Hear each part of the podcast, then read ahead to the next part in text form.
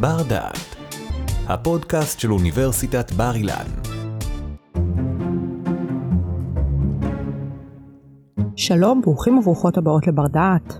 עד כמה ניתן למתוח קו ישיר בין מדיניות החינוך של חמאס בעזה לבין אירועי ה-7 באוקטובר, והאם יש פתרון שיכול להשפיע על האופן שבו ילדים עזתים מתחנכים. מי שתעזור לנו להבין לעומק את מערכת החינוך של חמאס היא דוקטור נסיה שמר מהמחלקה ללימודי המזרח התיכון, מומחית להלכה האסלאמית וליחסים בין יהודים למוסלמים. שלום נסיה. שלום וברכה. כשאנחנו מסתכלות על ה-7 באוקטובר, על אירועי ה-7 באוקטובר, אנחנו מבינות שיש איזשהו יסוד אידיאולוגי מאוד יציב וחזק שנבנה בקרב המחבלים הרצחניים שבסופו של דבר ביצעו את המעשים האיומים. עד כמה ניתן להצביע על החינוך כגורם שיצמיח את אותם מפגעים? חינוך בעצם זה הדבר שמעצב את התודעה של האדם. פסיכולוגים יאמרו ששש השנים הראשונות הן השנים הכי חשובות בהתפתחותו של הילד, ששם הוא קולט את כל המסרים הכי משמעותיים לו לחיים. וכמובן שהפלסטינים יודעים את זה, וזאת הסיבה שהם מטמיעים החל מגיל הינקות את המסרים אה, הרצויים להם של אה, הג'יהאד, של ההתנגדות, החשיבות של פלסטין, של אה, אל-אקצא ושל נושא האסירים, כל הדברים האלה מוטמעים באופן אה, שיטתי בילדים, ממש ממש מגיל... אה, שנה, שנתיים, אנחנו יכולים לראות עכשיו הרבה מאוד סרטונים שהתפרסמו של ילדים ממש ממש קטנים, שמלמדים אותם, אה, נגיד, לנשק את דמותו של דובר הזרוע הצבאית של חמאס, אבו עוביידה. אה, תינוקת שרק מדברת, והמילים הראשונות שאומרת זה אבו עוביידה. זהו, הרבה מאוד מדקלמים כל מיני סיסמאות, ובאמת כבר מתנהגים בצורה מסוימת, שזה קצת מדהים לראות ילדים בגילאים האלה עושים את הדברים האלה. נכון, אבל הם בעצם מבינים שכדי לעצב את הדור הבא, זה חייב להתחיל כבר מגיל הינקות. אנחנו רואים את זה במערכת החינוך, החל מגיל הגן, בית ספר יסודי, תיכון וגם השכלה למבוגרים, ובשיחה שלנו עכשיו אנחנו אה, נראה דוגמאות לכך. נזק, כשאנחנו מסתכלות על ארגון הטרור חמאס, אנחנו יודעות שהוא החל לשלוט ברצועה במהלך 2006, בבחירות הראשונות שהתקיימו לאחר ההתנתקות. מה הייתה המדיניות החינוכית שלו? מההתחלה הם כבר באמת התחילו להשתית איזושהי מדיניות מסוימת? אז אה, אחרי שישראל יצאה מרצועת עזה ב-2005, אז אה, ארצות הברית אה, דחפה לדמוקרטיזציה של הרצועה ולקיום בחירות, כאשר בבחירות מי שניצח זה חמאס. הרשות הפלסטינית שלא ששה לוותר לחמאס על השלטון, מצאה את עצמה בעימות חזיתי מולו, ובסופו של דבר זה נגמר בהפיכה צבאית שביצע חמאס ברצועה, תוך כדי חיסול של פקידי הרשות בצורה... אכזרית, כמו למשל אה, השלכתם מגגות של אה, בתים. מאז אה, חמאס שולט ברצועה, והוא בעצם זה שמכתיב את החינוך. חמאס בעצם מגייס ומאמן ילדים רכים, וכבר בשלב מאוד מאוד מוקדם מטמיע בילדים האלו אידיאולוגיות ג'יהאדיסטיות. חמאס לא רוצה ולא מעוניין לנהל את העניינים האזרחיים של רצועת עזה כמו שצריך. שמענו התבטאויות במלחמה האחרונה של בכירי חמאס שאומרים שענייני אה, האזרחים של עזה זה לא מעניינם בכלל, אז שהאו"ם ידאג או שישראל תדאג. בעצם חמאס נשען על אה, כספי הסיוע אה, שמדינות העולם תורמות, למשל האיחוד האירופי, שתורם למשל להדפסת ספרי לימוד, וחמאס משתמש בספרים האלה כדי להנחיל את האידיאולוגיות הג'יהאדיסטיות האלה, ולוקח את הכספים האלה שנועדו לרווחת אה, אזרחי עזה, אם זה לבניית אה, מוסדות אה, כמו בתי ספר וגנים ושיפור תשתית המים והחשמל, ובעצם מנצל את הכספים האלה או לכיסם הפרטי של בחיריו, כפי שראינו שהם שווים מיליארדים, או לבניית מנהרות ולחימוש. זאת אומרת שבאמת, מהבחינה הזאת, כפי שאת מראה, העניין של כספי סיוע, שזה באמת בין היתר אמור אה, להיות מנותב לתכנים חינוכיים, כי אין מה להגיד, חינוך זה באמת אה, דבר חשוב, אז בחמאס עושים שימוש ציני בכספים האלה. בדיוק, חמאס לוקח את הכספים האלה ומשקיע אותם בהקצנה של חינוך הילדים ברצועת עזה, אה, מעודד אותם להצטרף למלחמת הג'יהאד, מעודד אותם לאלימות אה, כלפי יהודים. אה, חמאס נותן תמריצים כספיים לאנשים שמתנדבים לבצע פיגועים. זה דרך אגב דבר שהוא דומה לרשות הפלסטינית, שגם כן נותנת תמריצים כספיים למחבלים. חמאס, לא אכפת לו בכלל ממצב האוכלוסייה, הוא פשוט משתמש בה באופן ציני לצרכיו. אם זה בנושא התודעה, של הנדוס התודעה של האוכלוסייה, ואם זה ממש שימוש באוכלוסייה בתור מגן אנושי, דרך אגב, זה משהו שיש לו אה, יסוד בהלכה האסלאמית, זה נקרא אה, טטרוס. אה, אמרו המשפטנים בימי הביניים, שאם לא ניתן להילחם באויב באופן אחר, מותר למוסלמים להשתמש במוסלמים אחרים בתור אה, מגן אנושי. עוד היבט שאנחנו יודעות להצביע עליו בהקשר החינוכי ברצועת עזה, שבאמת נשלט על ידי ארגון טרור חמאס, זה הסיפור של השימוש הבאמת מחריד שעושים בארגון, בהקשר של הסתרת אנשי הטרור או נשקים, תחמושת, בבתי ספר. זה גם חלק מהמדיניות החינוכית שלהם, לא? בדיוק, חמאס אה, עושה זאת באופן מכוון, משום שהוא יודע שישראל אה, מחויבת לחוקים בינלאומיים, וישראל לא תפציץ מבנים שהם חינוכיים, כמו בתי הספר של אונר"א, וכמו גני ילדים, וכמו אה, מסגדים. אז הם שמים בכוונה שם את הנשק ואת התחמושת, כמו שראינו בצילומים שהגיעו מרצועת עזה, ולא אכפת להם שאוכלוסייה אזרחית תיפגע, אדרבה, הם רוצים שהאוכלוסייה האזרחית תיפגע, כדי להפיץ את התמונות האלה בעולם ולהאשים את ישראל בפשעי מלחמה. נסי, אולי בשביל להבין טוב יותר איך מערכת החינוך ותוכניות החינוך בחמאס אה, נראות, נתחיל לפרוט אותם, אולי נתחיל באמת אה, מהילדים הקטנים, מגילי הגן. כן. בגילאי הגן, אה, אם מדובר על החינוך הפורמלי של גני ילדים, אז תארו לעצמכם איך נראית מסיבת סוף שנה אה, בגן ילדים בישראל. איזה תכנים אה, מעבירים במסיבה הזאת, מה הילדים מציגים להורים. לעומת זאת, תלכו לגן ילדים בעזה, אתם תראו שהילדים במסיבת סוף השנה מתחפשים לחמאסניקים עם סרטים ירוקים על הראש, ביד יש להם אה, כלי נשק מדומים, והם בעצם מציגים איך הם נלחמים באויב הציוני, איך הם אה, חוטפים חיילים, מדקלמים דקלומים על אה, פלסטין מהים עד הנהר, שאין שום זכות קיום לישראל, ועוד כהנה וכהנה. מזעזע לשמוע באמת, כמו שאת מתארת, איך נותנים לילדים בגילים האלה בכלל להשתמש באמצעים שכאלה, עם כל הציניות הבאמת מזוויעה הזאתי. ובאמת אנחנו יודעים שחוץ מתכנים ישירים שמעבירים במוסדות, שמן הסתם נשלטים, יש לנו גם דברים שמוחדרים בדרכים עקיפות, לצורך העניין תכנים שמשודרים בטלוויזיה. נכון, אז טלוויזיית אל-אקצא של חמאס אה, משדרת תוכניות אה, לגיל הרך, שכבר שם מטמיעים בהם את האידיאולוגיה אה, הג'יהאדית נגד ישראל. דמיינו לעצמכם תוכנית לגיל הרך שרואים פה בישראל, למשל, רחוב סומסום. יש לנו את uh, דמותו החביבה של קיפי בן קיפוד ומוישה אופניק, וגם uh, מלמדים שם uh, ערבית, כי הציבור בישראל הוא לא רק יהודי. לעומת זאת, בתוכניות הילדים של חמאס, הם השתמשו במיקי מאוס, אבל המיקי מאוס הזה היה אה, מאוד אה, ג'יהאדיסט, ו... לצידו בתוכנית הייתה ילדה שמגישה. התוכנית דרך אגב נקראה רוואד אל-רד, שזה אומר בערבית חלוצי המחר, וזה ממחיש איך חמאס אה, מסתכל על הדור הצעיר, שבעצם הם החלוצים של המחר, לכן צריך אה, להשפיע היום כבר להנחיל את החינוך. את התודעה, נכון. ומיקי אה, מאוס הוא כיכב בתוכנית במשך כמה שבועות, אבל אז הוא נעצר בידי השב"כ. והילדים היו צריכים לראות איך חוקר שב"כ ממש תוקע אגרופים בבטנו של מיקי, עד שבסופו של דבר המגישה, הילדה אמרה, אני מאוד מצטערת ילדים, אבל מיקי מת בחקירה. הדבר הזה הוא בשיתוף דיסני?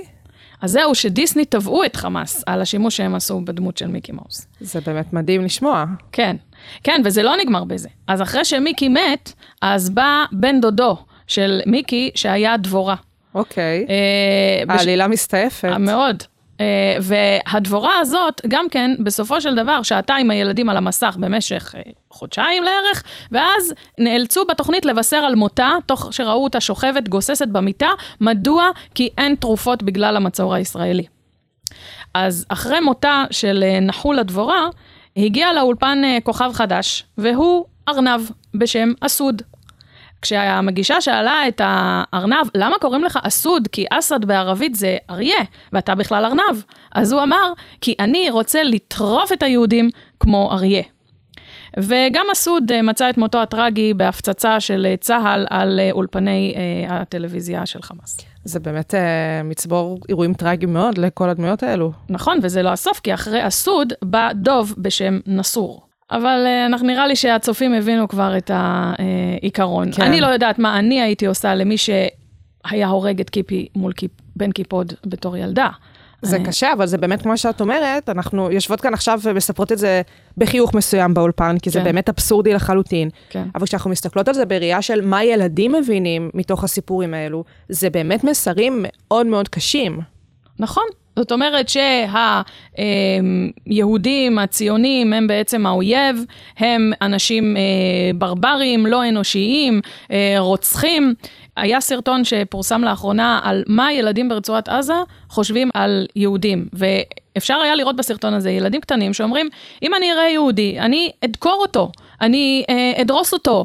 זאת אומרת, אין מקום להצגה של היהודים אה, באור אה, אחר. נסה, אנחנו יודעות להגיד שאחד באמת מהביטויים הכי גדולים שחמאס אה, עושה בהם שימוש זה הסיפור הדתי, זה הסיפור האסלאמי. איך הדבר הזה אה, באמת אה, נראה במערכת החינוך שלהם, בתכנים, באופן שבו באמת אה, מחנכים את הילדים? חמאס בעצם רוצה לגרום למלחמה כוללת יותר של אה, יהדות מול אסלאם. ולשם כך הוא עושה שימוש אה, בכל הטקסטים אה, השליליים שיש על יהודים. ויש הרבה טקסטים שליליים על יהודים בקוראן ובחדיס, שהיא המסורת המוסלמית.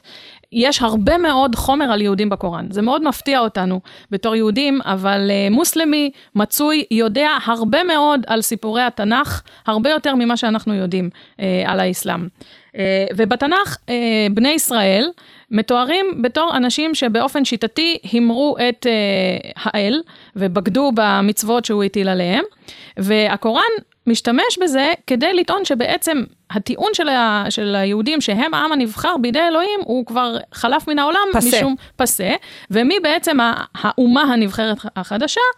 הלא הם המוסלמים. אז זה באופן כללי על איך, איך הם רואים את היהדות, ויש שלל פסוקים שמתארים את היהודים באופן שלילי, שהיהודים הם קמצנים, הם פחדנים, הם תאבי חיים. אה, אומה שאוהבת את החיים, זה אה, ציטוט מהקוראן, אה, ולנו אולי בתור יהודים זה נשמע דבר טוב, אבל הקונטקסט של זה הוא שלילי, כיוון ש... מתארים את היהודים בתור אנשים שכל עניינם הוא בעולם הזה ובחומר. אכול ושתו כי מחר נמות. אנשים ללא אידיאלים, ללא ערכים, אין להם שום דבר שהם מוכנים אה, למות עבורו. וזה בעצם הדימוי של היהודי בקוראן, אבל יש גם פסוקים חיוביים על היהודים בקוראן.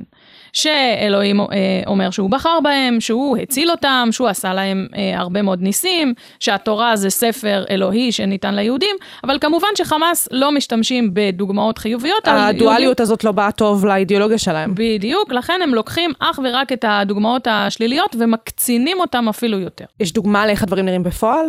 כן, למשל, אה, יש אה, סורה בקוראן, פרק, אה, פרק 17, שהוא בעצם הכוכב של חמאס מבחינת המלחמה הזאת, ולא רק, כבר שנים רבות הפרק הזה הוא הכוכב של חמאס. ובעצם בסורה הזאת, הקוראן מדבר על כך שהיהודים שלטו בארץ פעמיים. אגב, לכל מי שאומר שליהודים אין שום קשר לארץ ישראל, הקוראן אומר אחרת. היהודים היו פה פעמיים והיו להם שני, שני בתי מקדש, שהוחרבו בידי העמים האחרים, הבבלים, הרומאים, כי, כעונש על חטאיהם. עד כאן גם אנחנו מסכימים על הגרסה. יש אישור קו. בדיוק. ואז הקוראן מסיים ואומר, אה, ומעתה ואילך, אה, או שאלוהים ירחם עליכם, או שאם אתם תחזרו לחטוא, אלוהים יחזור להעניש אתכם. זאת אומרת, ישלח עליכם עוד עמים שיעשו את זה.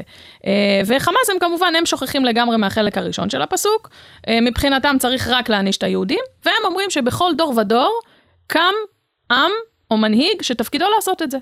ובדור שלנו זה היה היטלר, שהוא אה, העניש את היהודים, זה היה עונש אלוהי. ועכשיו, אחרי היטלר, המוסלמים, כלומר הם נושאים בתפקיד הזה של הענשת היהודים. יש איזושהי סיבה שאנחנו רואות את ההתפרצות שהייתה ב-7 באוקטובר, ובאמת איזשהו גל אה, נוסף של אה, מתקפות שהתחיל גם קצת לפני כן, דווקא עכשיו? כן, אה, זה בעצם התחיל אה, בשומר חומות. במאי 21, ויש סיבה בהחלט שאנחנו רואים את זה דווקא עכשיו. כי חמאס בעצם מחזקת את אנשיה בכל מיני נבואות שמבוססות על המקורות המוסלמיים, שבעצם הנבואות האלה טוענות בגדול, שסופה של ישראל יגיע בין השנים 2022 עד 2027. איזה שנים ספציפיות? כן.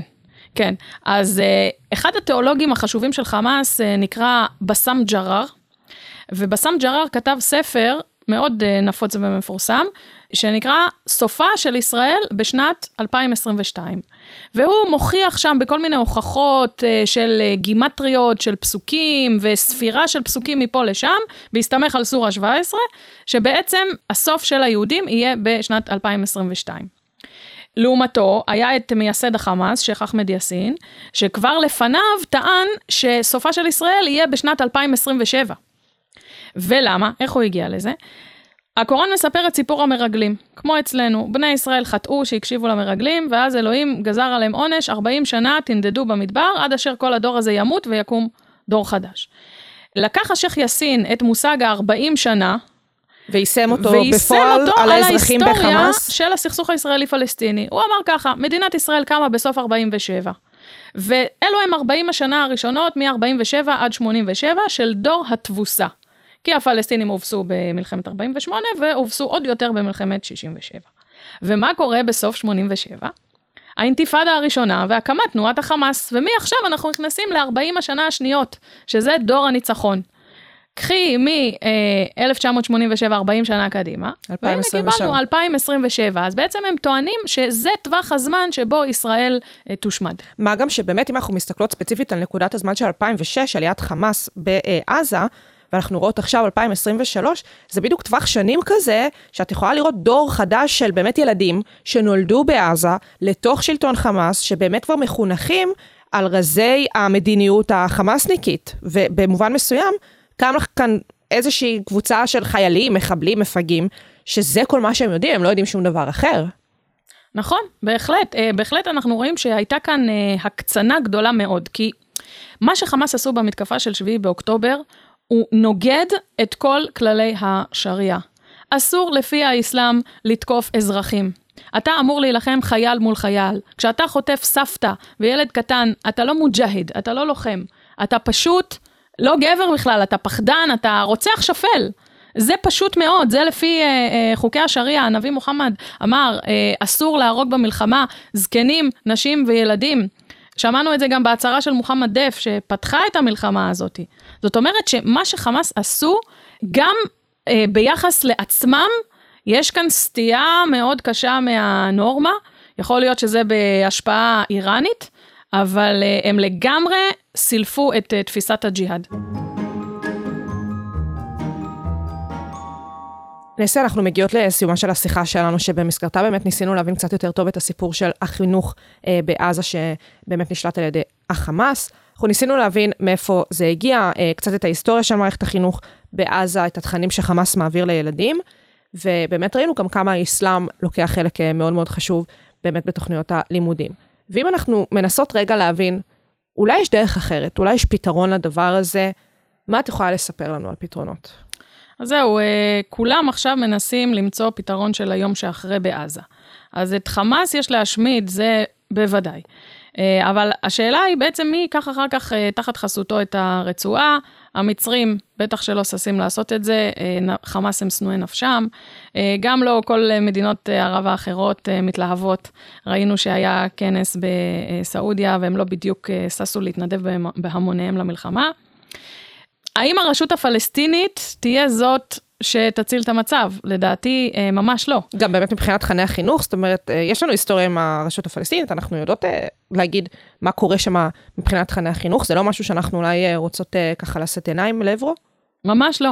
כי תכני החינוך של הרשות הפלסטינית לא שונים מהתכנים של חמאס. אולי הם קצת שונים שהם יותר מתמקדים בפן הלאומי, וחמאס יותר מתמקד uh, בפן הדתי. אבל מבחינת uh, זכות קיומה של ישראל בספרי הלימוד של הרשות, יש מפה ללא ישראל. מבחינת הסוגיות החשובות לחברה הפלסטינית, כמו הפליטים והאסירים ואל-אקצא, חמאס והרשות הם תמימי דעים. אז אם אנחנו מסתכלות באמת, אה, אמרנו, הרשות הפלסטינית זה לא פתרון, ומדינות אחרות שאולי ייקחו אחריות על הרצועה, ומתוך כך אה, יבנו איזושהי חברה אזרחית חדשה, זה לא הפתרון. יש אה, משהו אחר שבעינייך אפשר כן להסתכל עליו? יכול להיות שאולי הפתרון הוא אה, לקחת אה, בשיתוף עם מדינות ערביות מתונות, כמו מצרים, והמערב, כי צריך להשקיע פה הרבה מאוד כסף, ויהיה צורך למצוא איזה שהם כוחות מתונים מקרב הפלסטינים עצמם, שיובילו את היום שאחרי. כי אם הפלסטינים עוד פעם אה, יהיו תחת אה, שלטון זר, אז אה, הם יתקוממו שוב. אני לא יודעת אם האנשים האלה קיימים בכלל, אבל צריך למצוא, בואו נגיד, את מנסור עבאס הפלסטיני, שיוכל אה, לשלב איזושהי אידיאולוגיה פרגמטית, ש... שתדבר על uh, שלום והכרה בזכותה של ישראל. לא יודעת אם זה בנמצא, אבל uh, אולי כמו שהם אומרים, עלינו שצריכים לעבור 40 שנה עד שיקום דור חדש, אז אולי גם אצלם צריכים לעבור 40 שנה עד שיקום דור חדש. אז מילת המפתח פה היא מתונים, לשם אנחנו מכוונות? כן. סיפור המתונים, אז אנחנו באמת אה, נסיים ככה את השיחה שלנו עם התקווה למתינות, לאנשים מתונים, אה, לחברה מתונה שתצליח ככה לחנך דור חדש של אה, עזתים, שבסופו של דבר נוכל לחיות לצידם. אולי. אולי. דוקטור נסיה שמר מהמחלקה ללימודי המזרח התיכון, המון המון תודה. תודה לכם. תודה שהאזנתם לנו. באפליקציית בר דעת מחכים לכם עוד הרבה פודקאסטים מחכימים.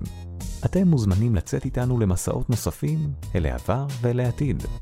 בר דעת, אפליקציית הפודקאסטים של בר אילן, משפיעים על המחר, היום.